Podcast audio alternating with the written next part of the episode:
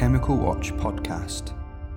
Unlock the full value of your compliance and product stewardship with world leading insight and intelligence from Chemical Watch. To find out more or request a demo, visit chemicalwatch.com. Chemical Watch Intelligence to transform product safety. Hello, and welcome to this week's news podcast hosted by members of the Chemical Watch team. I'm Kate Lowe, Global Managing Editor at Chemical Watch, and for today's episode, I'm joined by our North America Managing Editor, T- Terry Hyland, Europe Desk Editor, Vanessa Zainzinger, and Europe Managing Editor, Lee Stringer. The subjects we'll be discussing today include the launch by animal protection groups and companies of, of a petition to pressure the European Commission to legislate a stricter ban on animal testing of cosmetic ingredients. We will also discuss industry reaction to a public consultation on the European Union's new sustainable textiles strategy closed which closed on the 4th of August.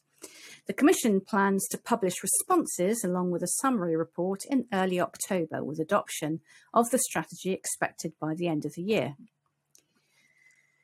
But first, let's start with the latest developments from the US, where the US EPA has announced it is to extend until March compliance dates for TSCA prohibitions on phenol iso, isyl propylated phosphate 3.1 or PIP 3.1 in electronics and other commercial equipment and will issue a new proposal soon seeking comment on a potential further extension.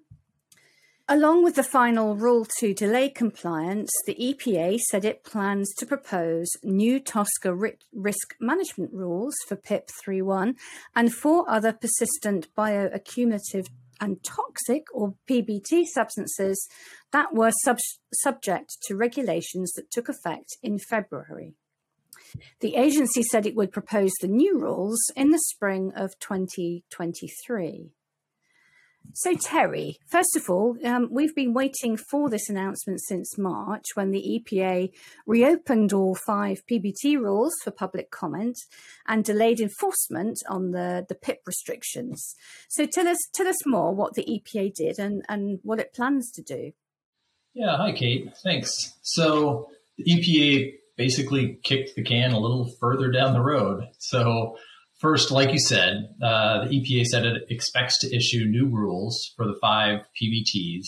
And those five substances are PIP 3 to 1, like you had said. That's a flame retardant and plasticizer used in many consumer products, uh, from some toys to TVs and computers. And it's also used as a lubricant in hydraulic fluids. Uh, there's also a rule for Deca BDE. That's another flame retardant used in some computers, TVs, textiles, and more. PCTP, which is used to make rubber more pliable. Then there is 246 TTBP, and that's a reactant that is uh, also used as an additive in fuels and lubricants. And finally, HCBD, which is used as a solvent uh, um, and as a hydraulic heat transfer or transformer fluid and it can be produced as a byproduct during the manufacture of chlorinated hydrocarbons. So, as Chemical Watch readers and podcast listeners know, the, the EPA issued rules for these five PBTs in January. Um, and like you said, they took effect in February, imposing uh, um, partial bans on all five of these substances. So those original rules, they will remain in effect while the EPA works on the potential five new rules. And like you said, the EPA won't propose those until the spring of 2023. So the new rules will seek to address uh, to further reduce exposures to the five PBTs, according to the agency.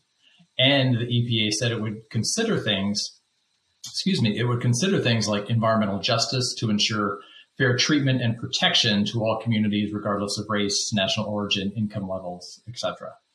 But still, we won't see these, even the proposals, for about 18 more months. And much of the rest of the agency's announcement last week focused on the compliance, the compliance dates for one of the rules, PIP 3 to 1. And the EPA said, uh, as, as you would explain, Kate, that it will extend until March 8th, 2022. the date for companies to comply with those TSCA prohibitions on using PIP31 uh, in electronics and other industrial and commercial equipment. And the EPA said that that they could get pushed back even further because it said it would soon, uh, didn't specify, but just said it would soon issue a new proposal and seek comments about the need to further extend that compliance deadline for the, the PIP restrictions. Okay, thanks very much, Terry. So, so why the focus on PIP three to one? Yeah, well, first I'll backtrack a little. So the, the EPA reopened all five of those PBT rules back in March, seeking comment on the on uh, the measures and the restrictions imposed. And at the same time, the agency issued a no action assurance uh, specific for PIP 3.1, saying it would delay enforcement of many of the restrictions. Uh, initially, it delayed enforcement for six months until early September. Uh, this latest action gives companies now six more months to comply, uh, like like I said, until March eighth, twenty twenty two. And the reason for these pauses on enforcement uh, is in part because no other country has this sort of prohibition on PIP 3.1. And as a result, companies weren't really paying attention to how widely used this substance is in a lot of different products, especially electronics. And as the EPA and, and many companies have discovered, it is widely used as, as a flame retardant, um, especially in the wiring for those electronic devices in our cell phones and laptops.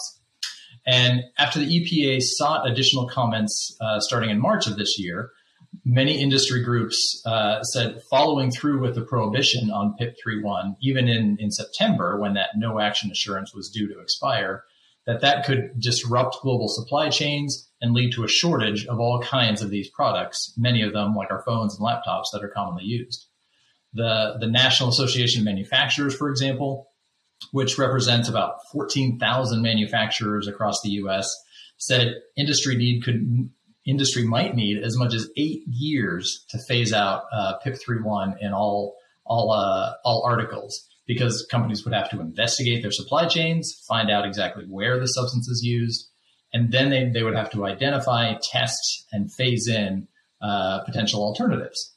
And this past July, one company, Fujifilm, even said it would just stop selling uh, a certain uh, in the U.S. that it would stop selling a popular type of film that's commonly used to shoot sort of landscape pictures. And that was simply because it contained very small amounts of PIP31. So rather than try to change the process for creating the film, the company just said, we're not going to sell it in the US anymore. So, so the EPA has delayed enforcement twice now to avoid more of this sort of market exodus that could disrupt things for companies and for consumers. Uh, but but the EPA's latest announcement does have a bit of a warning for companies on what they have to do next. Okay, so so what does come next? Yeah, so for companies that already provided comments when the EPA reopened the five PBT rules earlier this year, they'll, in a sense, have to do it again, but but really with more detail. So specifically for PIP 3.1, when the EPA issues its proposal uh, to potentially extend that compliance date beyond March next year, uh, companies and trade groups will have to back up their claims with more detailed information. The, the EPA said that many entities that submitted comments on PIP 3 to 1 this year, uh, they did not provide specific enough information um, either about their operations um, or, or uh, provide enough information to support the need for a multi year extension of those compliance deadlines. Now, this time around, the agency said it wants documentation on how PIP 3.1 is used in articles throughout the supply chain, what steps companies have already taken to identify and test substitutes for those uses, and what certifications might be needed uh, um, to update, and then how much time all of this would, would take. So, without that information, the EPA said that it would be unlikely to extend compliance dates any further beyond that March 8th, 2022 uh, deadline. And for the, the new rules uh, for all five PBTs, um, the EPA uh, that the EPA said is planning for it, it's a bit of a waiting game uh, at this point. So, Kate, like you had said, the EPA won't be proposing those until spring of 2023. But these new rules likely will include new restrictions. So, companies or NGOs that may have may have wanted fewer or more exemptions under the original set of PBT rules, they will certainly want to keep an eye out for any changes uh, when the EPA does propose them. And lastly, uh, litigation involving another of those PBT rules uh, that sought tougher restrictions on the flame retardant DECA-BDE that could potentially be revived. Uh, the, the, litigation around DECA-BDE was put on hold earlier this year after the EPA said it was reviewing all of the PBT rules. But now that the EPA has said what its plans are, uh, the NGOs that brought the litigation, they may want to forge ahead with, with the lawsuit. Uh, the EPA has to file a report to the court, um, and that's the Ninth Circuit Court of Appeals in October, uh, laying out its status for the DECA-BDE rule. So we may know a little bit more on that uh, in the coming weeks. Okay, thank you very much, Toe, for that very comprehensive update. Um, so now let's turn to Europe, where animal protection groups and companies have launched um, what is known as a European Citizens Initiative in an attempt to pressure the European Commission to legislate a stricter ban on animal testing of cosmetic ingredients. Launched on the 31st of August by five animal rights NGOs, as well as cosmetics companies Dove and The Body Shop, the initiative, which is essentially a petition, urges the Commission to ensure that only non animal methods are used for the safety assessment of cosmetic ingredients. The uh, European Commission initiatives allow members of the general public to request the Commission to initiate a legislative proposal that puts citizens on the same footing as the European Parliament and the European Council. In order to submit the Commission, uh, sorry, uh, in order to submit to the Commission, the organisers need to collect at least 1 million signatures from at least seven EU countries. The animal testing ECI has until the 31st of August 2022. So, Vanessa, uh, firstly, can you just tell us, you know, what exactly the petition will ask the Commission to do, assuming it's successful? Yeah, thanks, Kate, and hello. Um, so, like you said, the initiative's overarching goal really is uh, a stricter ban on animal testing of cosmetic ingredients. As you know, in the EU, it is currently illegal to sell or market a cosmetic product if animal testing has taken place on either the finished cosmetic or, importantly, any of its ingredients. And this ban was implemented under the EU cosmetics regulation and has been in effect since 2013. Now, this sounds like a pretty straightforward ban implemented under a legal instrument, so why the need for a petition? Well, the contentious issue behind it is that there are some overlaps between the cosmetics regulation and REACH, a law that sometimes requires chemicals to be tested on animals. And these very same chemicals might be used in cosmetics. And this overlap makes the ban less clear cut than it would seem at first sight. So the initiative, the ECI, asks the Commission to ensure stricter rules that really only animal, uh, excuse me, only non-animal methods are used for the safety assessment of cosmetics ingredients.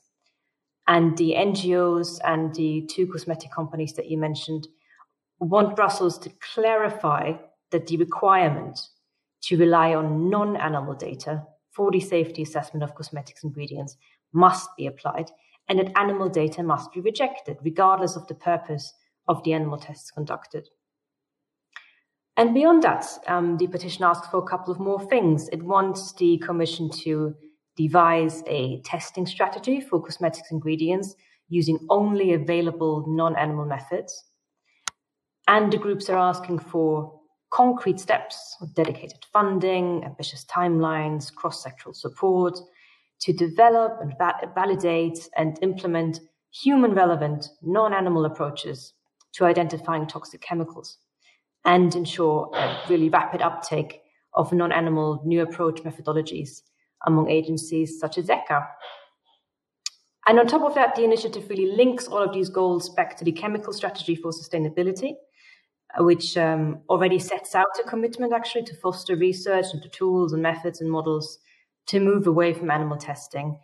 Uh, and it is asking that this goal is really prioritized in the implementation of the strategy. Okay, thanks very much, Vanessa. Uh, the European Commission initiative stands against the backdrop of a debate on how rules governing animal testing under REACH and the cosmetics regulation should be interpreted. So, can you tell us more about this? Yeah, that, that is really the core issue here. So, as I mentioned earlier, there are cases when chemicals that are used in cosmetics have been subject to animal testing requirements under REACH. In fact, this is not all that rare. According to a study that was published last month, um, data from animal tests that were conducted after the cosmetics regulation ban came into force appear in as many as 63 REACH registrations for substances used solely as cosmetics ingredients. And animal rights groups, as well as companies, cosmetics companies, have long been very critical of this perceived contradiction, saying that it is incompatible with the animal testing ban under the cosmetics regulation. It's often ECHA that's in the firing line of the criticism here. Um, the agency has been accused of being overzealous in requiring, en- uh, requiring animal test data under REACH and to be reluctant to accept data from alternative non animal tests. And ECHA itself says that animal testing is needed to make sure chemicals used in cosmetics do not, for example, pose a risk to workers who work in factories, uh, for example, producing cosmetics and could be exposed to substances during the manufacturing and formulation of cosmetic products at higher levels of exposure than consumers are.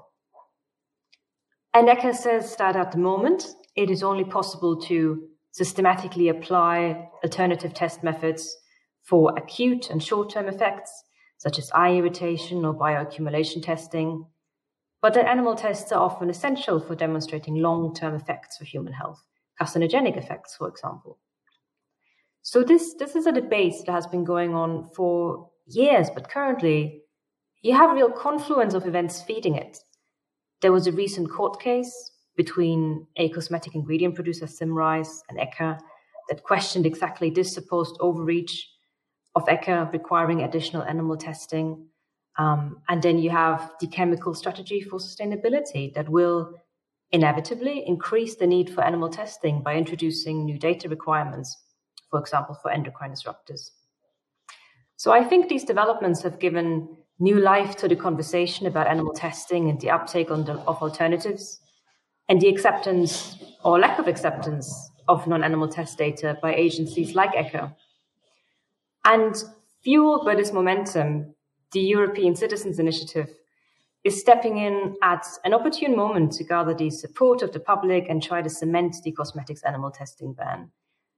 By the way, they're also supported by Cosmetics Europe, the sector's main trade body in Europe, um, which sort of chimed in the debate and welcomed the petition as a way of bringing the issue into public debates um, and is itself about to launch an initiative aimed at promoting regulatory acceptance of non-animal test alternatives. So this is clearly a, a big issue for, for cosmetics at the whole sector at the moment. Thanks very much for that, Vanessa. Um, now, in a separate move, animal rights NGOs have launched an attack on the European Commission's public consultation on the revision of the CLP regulation, the language of which they say is engineered to gather support for animal testing and re- the introduction of hazard classes for endocrine disruptors. Uh, could you tell us a little more about this development? Yes, well, speaking of a confluence of issues here, so this comes back to the chemical strategy potentially increasing the need for animal test data. And one of the routes to this happening is the revision of the CLP regulation, which is expected to introduce new hazard classes that will require testing. And this revision is currently subject to a public consultation. And animal rights NGO are concerned that the questionnaire in this consultation is steering respondents towards backing or accepting plans to increase animal testing. Their concern is essentially that the questions are worded in a way that suggests that suggests human health and animal welfare are mutually exclusive, and that animal testing is the only way to know if a chemical is harmful.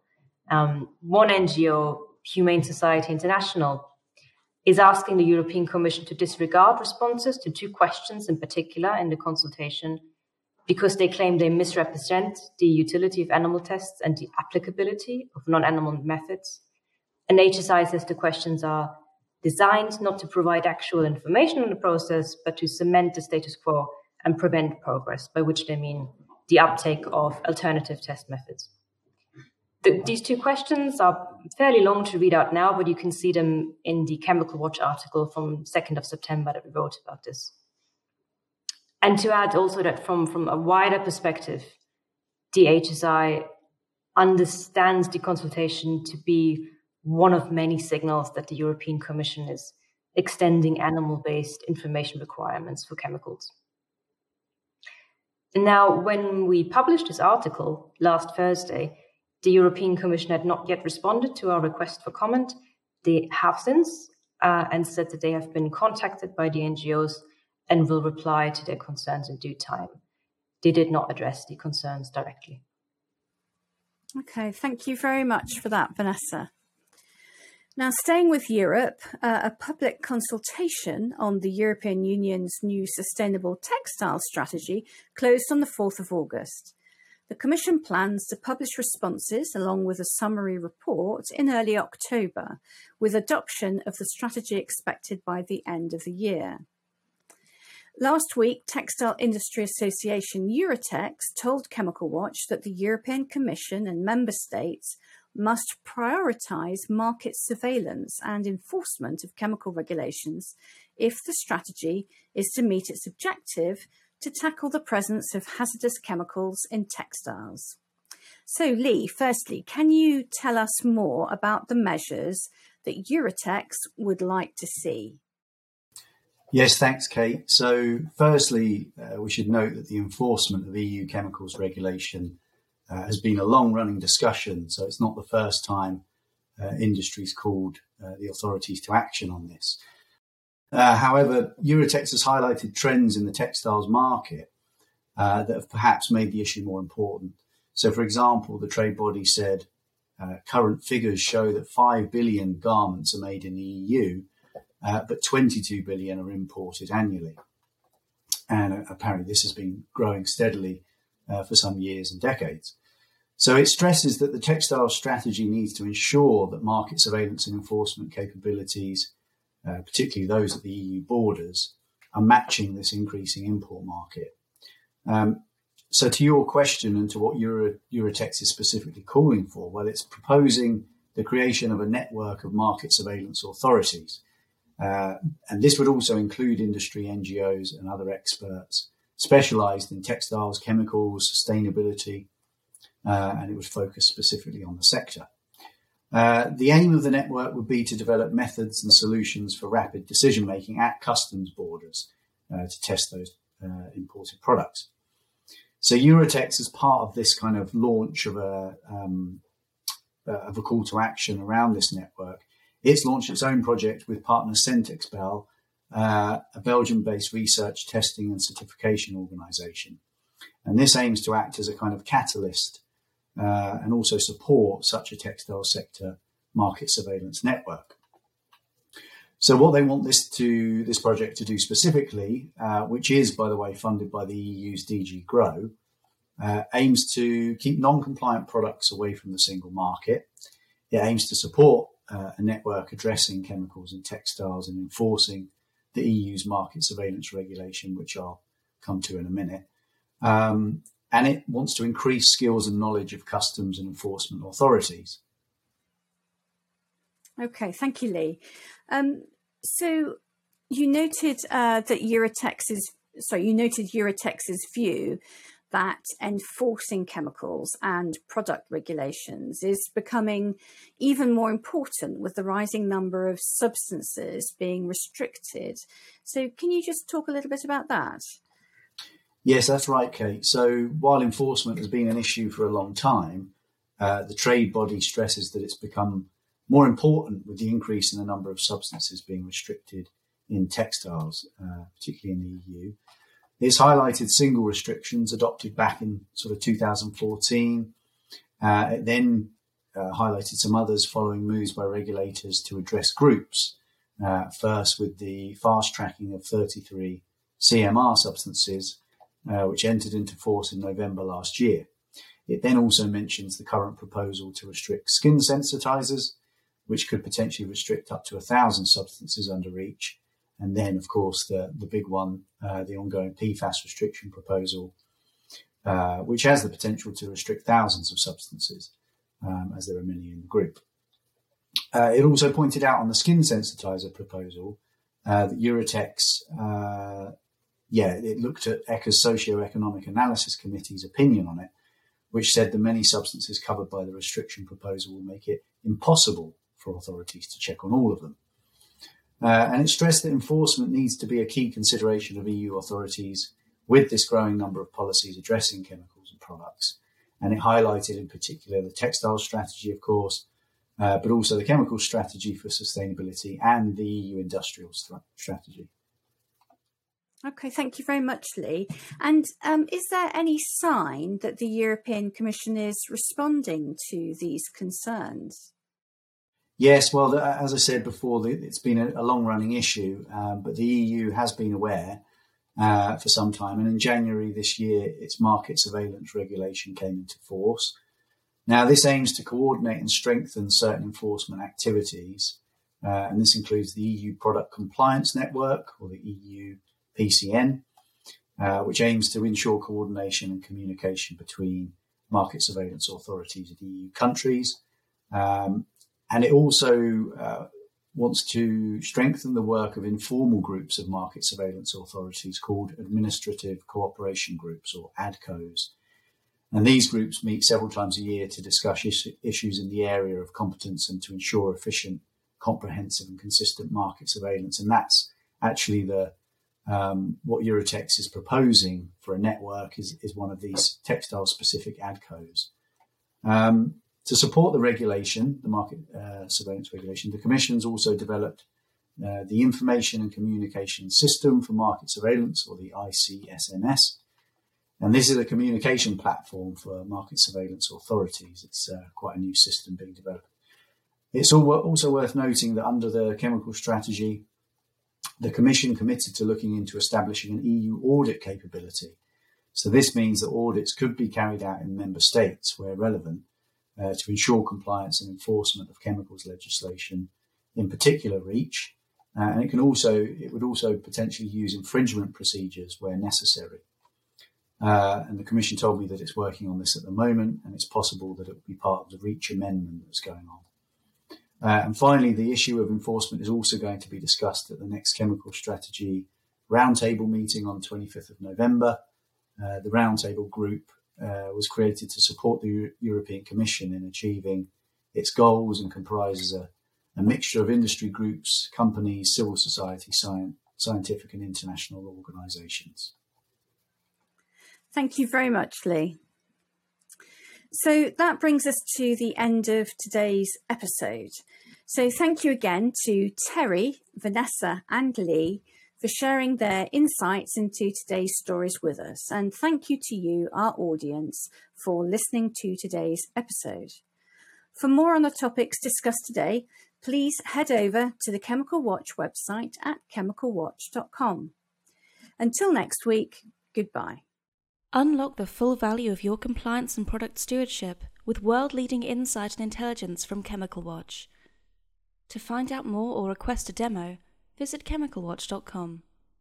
Chemical Watch Intelligence to transform product safety. The